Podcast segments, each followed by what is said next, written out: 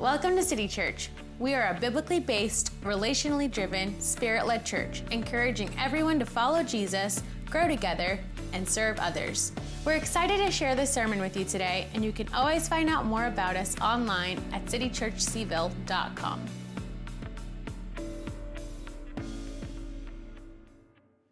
If you uh, have not been with us before, maybe you're in a long time, it's just worth mentioning that all last year we looked at one topic biblically, and that is the kingdom of God. What is it? This year we're taking a look at the kingdom of God. How do you live in it? And so, in that, we are focusing an entire year on the Sermon on the Mount. We'll call different chunks of it by different titles, but in the end, the entire year will be looking at the Sermon on the Mount. And with that, you discover in the middle of the Sermon on the Mount, Jesus actually teaches the kingdom prayer. If you're from a high church, it's known as the Our Father.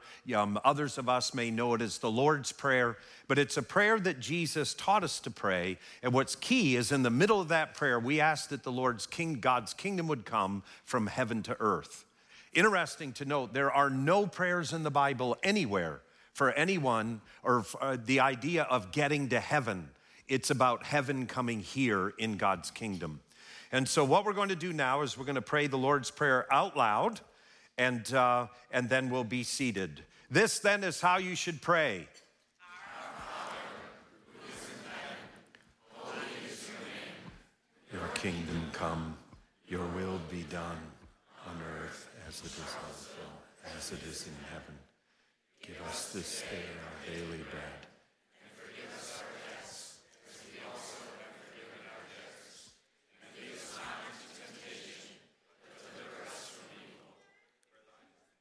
Amen. You may be seated.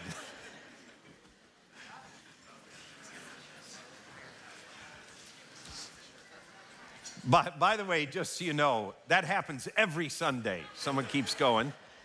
And uh, it's interesting to note that the most ancient biblical manuscripts do not have that ending. That's why you don't see it in almost all of the translations of the Bible. Um, some more recent ancient manuscripts have it, but that's why you won't find it there. Nothing wrong with it, though. And actually, I wish it was there because what does it say? Ah, the kingdom, right? I mean, come on, I wish it, anyway. So, full disclosure, that's why you don't see it there. Now, what we're going to do this morning is we're going to take a look at Matthew chapter 5, verse 8, where Jesus uh, announces, Blessed are the pure in heart, for they will see the kingdom of God. Now, before we jump in, we're going to do an in depth look at this passage of Scripture.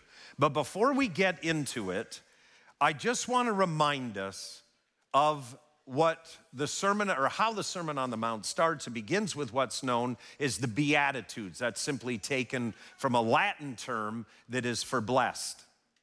There are nine Beatitudes, nine blesseds that Jesus announces as he announces the kingdom. So, what is Jesus doing? He goes up on a mountain.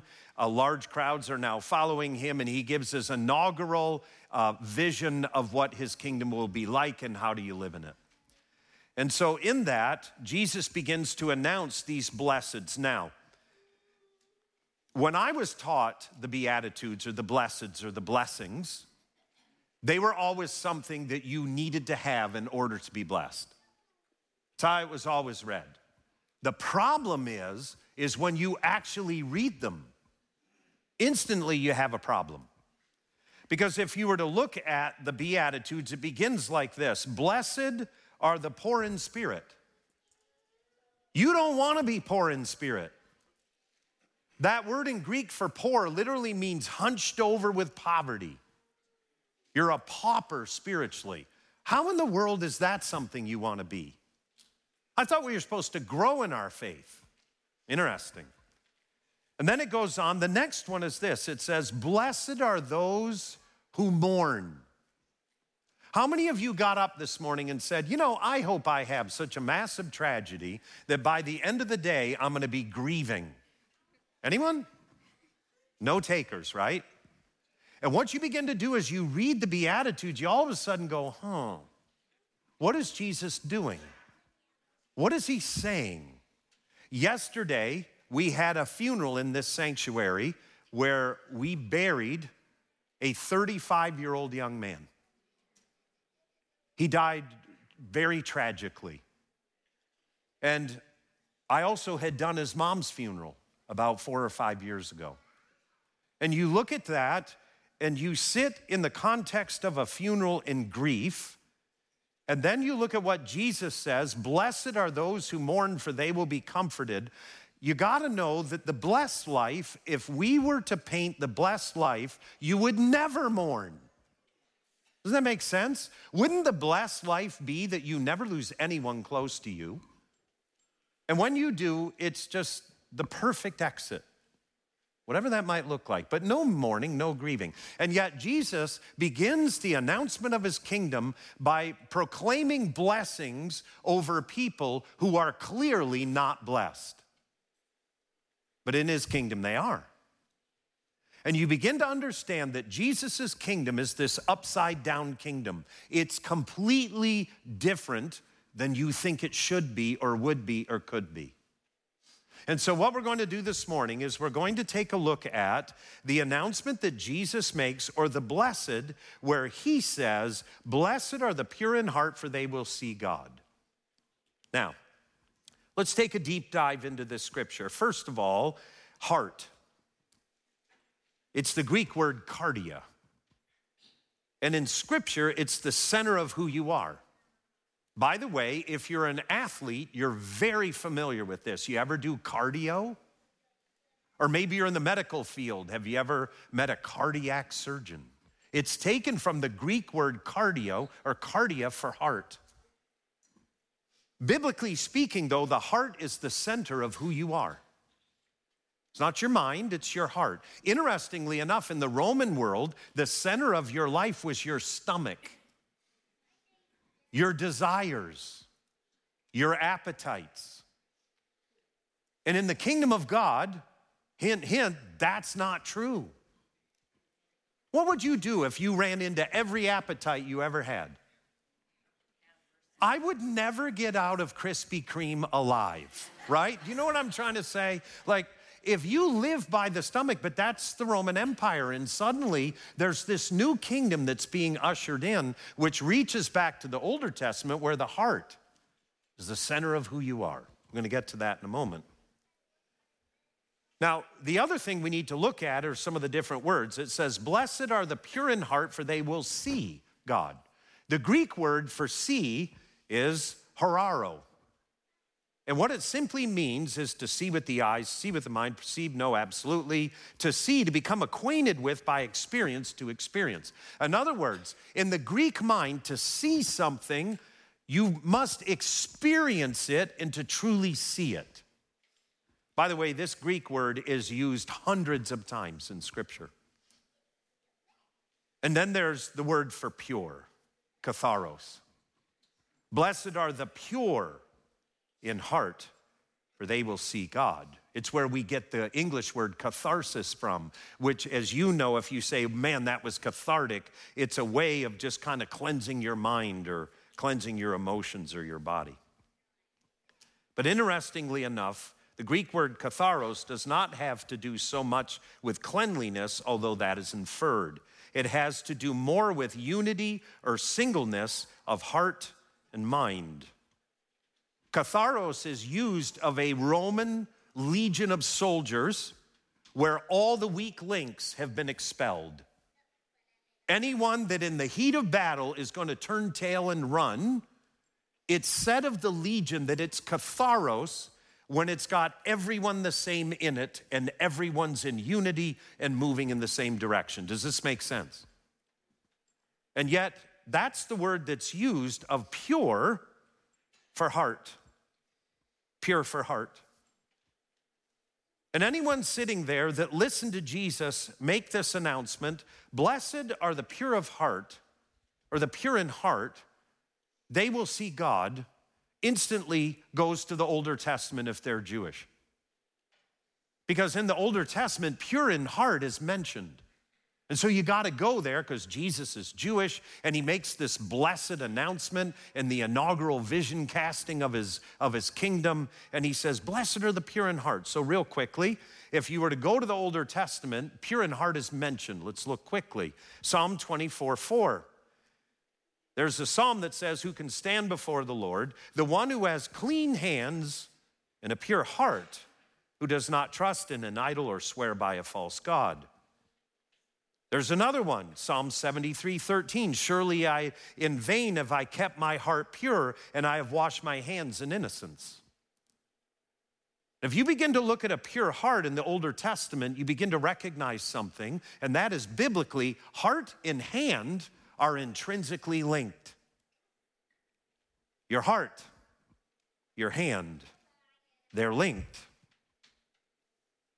And King David, after he had committed adultery, brings to us Psalm 51 10 through 12 Create in me a pure heart, O God and renew a steadfast spirit within me. Do not cast me from your presence or take your Holy Spirit from me. Restore to me the joy of your salvation and grant me a willing spirit to sustain me. What you begin to understand very quickly is that the biblical reality is as follows your heart and your hand are connected.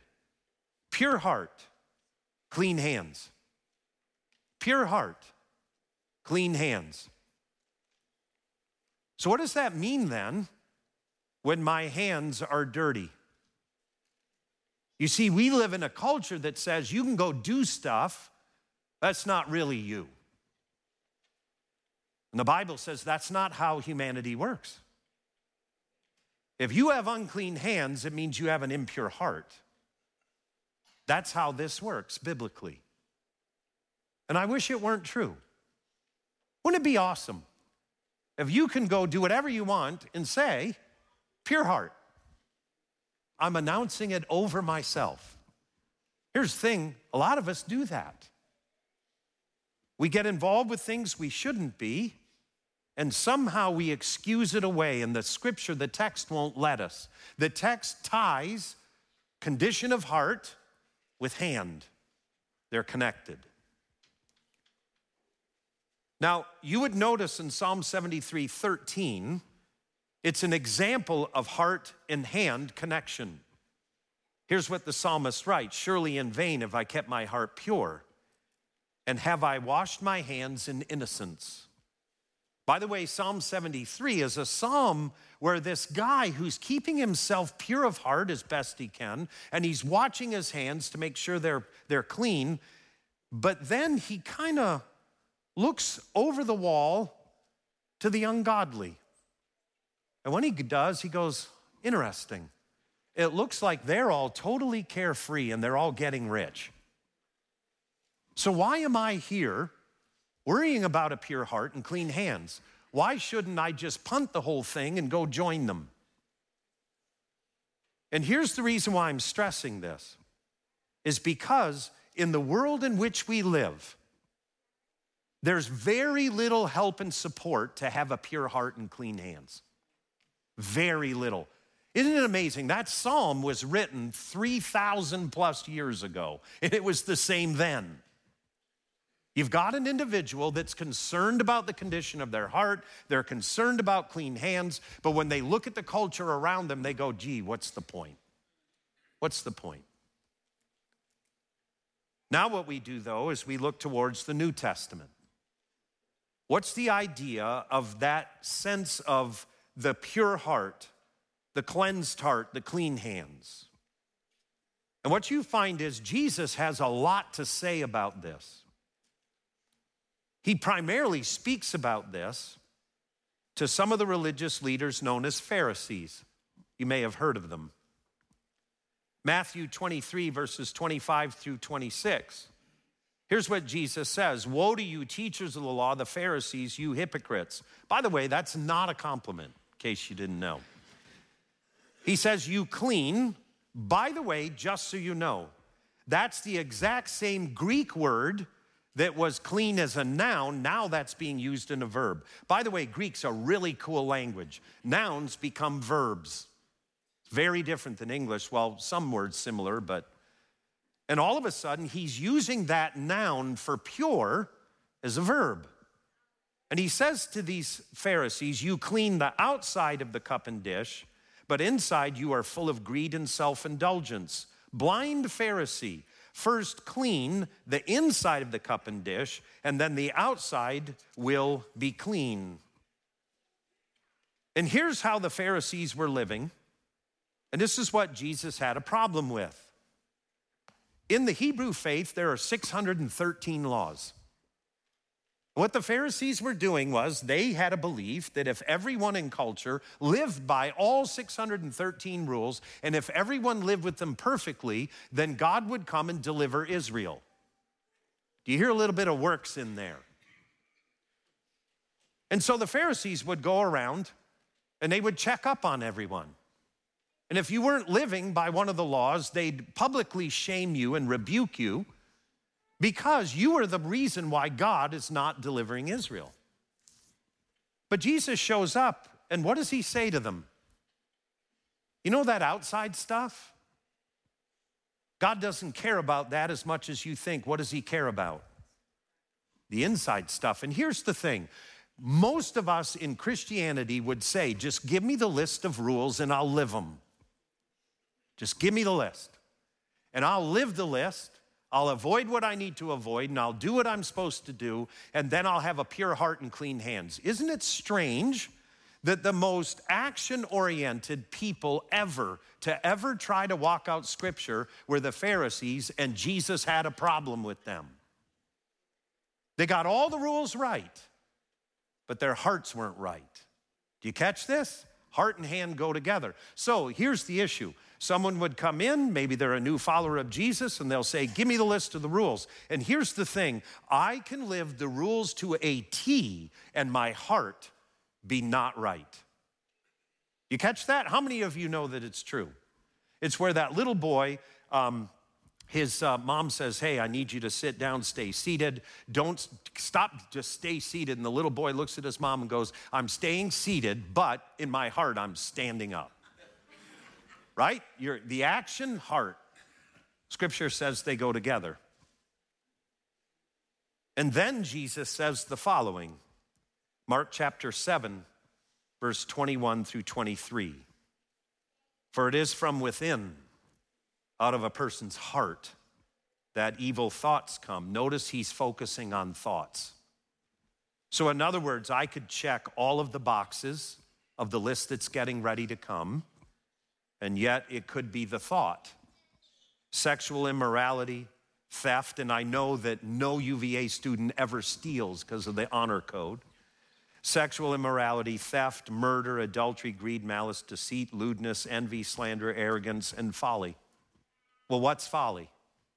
Anything else that wasn't on the list, that's folly. All these evils come from where? Inside and defile a person. Isn't that amazing? Jesus says that inside the heart is where all of this evil comes from. We can't say that it's outside of me. No, Jesus says it's inside. Now, with all of this data in our minds and prayerfully in our hearts, I have a question to ask. How many of you are pure of heart? No takers. By the way, if you went to raise your hand, just ask your spouse. They will correct you instantly about pure of heart. So, doesn't that present a dilemma? Because Jesus says, pure in heart will what? And none of us are it. None of us have a pure heart. I can tell you what, I don't have a pure heart. Do you? And suddenly we're stuck because I thought that the blesseds were something I had to do in order to be blessed, and I'm not it. Not it. By the way, don't be impressed. I got up at 5 a.m. this morning, and between 5 and 9, the impurity of my heart was clearly showing. Now, don't be impressed. It was Sunday morning. That's why I got up at 5. That's it. No other morning does that ever happen. Thank you, Jesus. But with that said, so suddenly we discover something. You've got Jesus who's looking at a crowd of people on a hillside, and he lifts up his hands, this is how I picture it, and he looks at the people out there and he says, Blessed are the pure in heart, for they'll see God. And the whole crew goes, It's none of us. None of us have a pure heart. As a matter of fact, if you look at the mix up of that crowd at the end of Matthew 4, it tells you there's a bunch of pagans in the crowd. There's all kinds of people in the crowd. It's, it's a crowd you would never see in Israel if it wasn't for Jesus. You'd never see that crowd. And yet he gets up and he makes this announcement Blessed are the pure in heart, for they'll see God. And here's what's even crazier Every Jew sitting there knows that no one in the Bible has ever seen God. And you say, oh, wait, wait, wait, wait. What about Moses? I thought Moses saw God. If you read it accurately, he really didn't. God held, hid him in the cleft of the rock, and God passed by, and he got to see God's back. The text clearly says no one can see God and live. The only people that conservative theologians say may have seen God were Adam and Eve. That's it. And by the way, you and I are a result of the fall. So even if they did, we won't. Does this make sense? And so all of a sudden, you've got Jesus who's standing up and he begins to announce these blesseds. And as he announces them, everyone begins to look around and go, No one hears pure heart.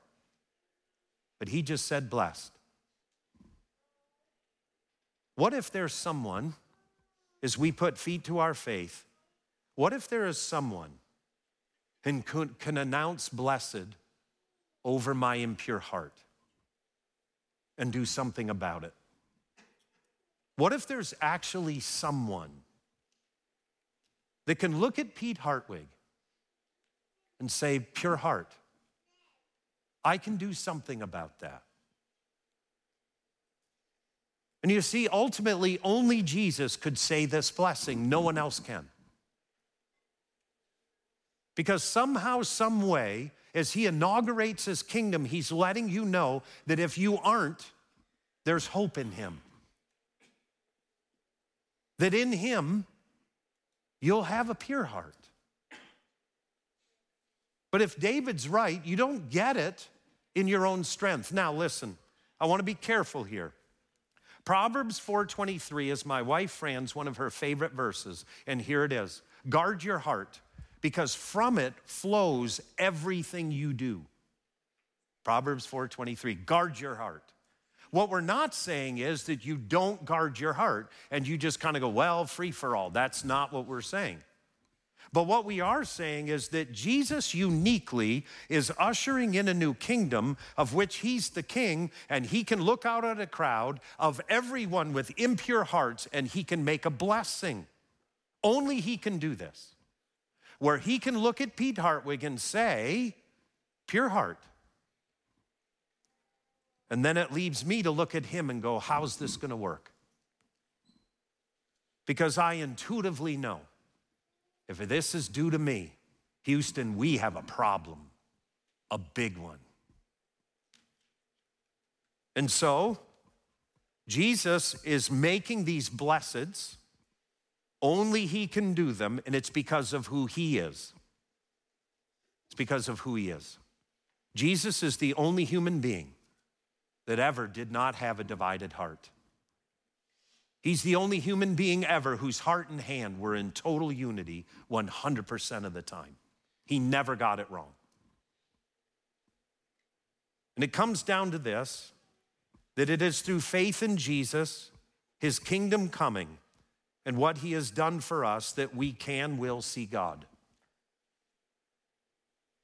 I want to read a series of verses and then we're going to close in prayer. These are people who understood the blessedness of Jesus. Galatians 5:16 I say then walk by the spirit and you will not carry out the desire of the flesh. Ephesians 1:8 I pray that the perception of your mind may be enlightened so that you may know what is the hope of his calling what are the glorious riches of his inheritance among the saints. 2 Corinthians 5:17 Therefore if anyone is in Christ he is a new creation Old things have passed away and look, new things have come. Galatians 2:20 I no longer live but Christ lives in me the life I now live in the body I live by faith in the son of God who loved me and gave himself for me Ephesians 2 4 and 5. But God, who is rich in mercy, because of his great love that he had for us, made us alive with Christ, even though we were dead in our trespasses of sins. You've been saved by grace. And 2 Corinthians 4 16. Therefore, we do not give up, even though our outer person is being destroyed, our inner person is being, being renewed day by day.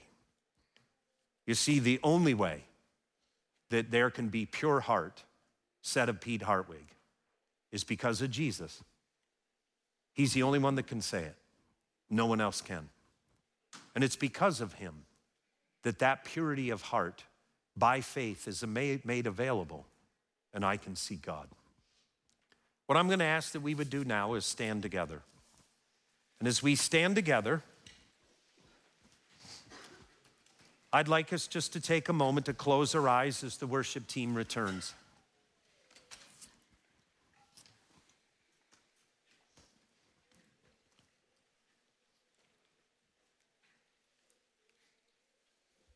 As we close our eyes, I want you to think for a moment about your heart and your hands. Heart and hand.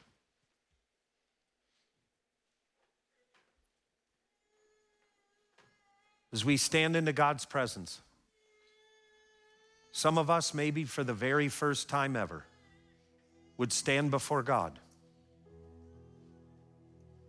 And by faith, we would stand there with impure heart and unclean hands.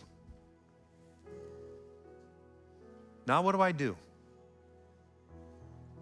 Who can I turn to?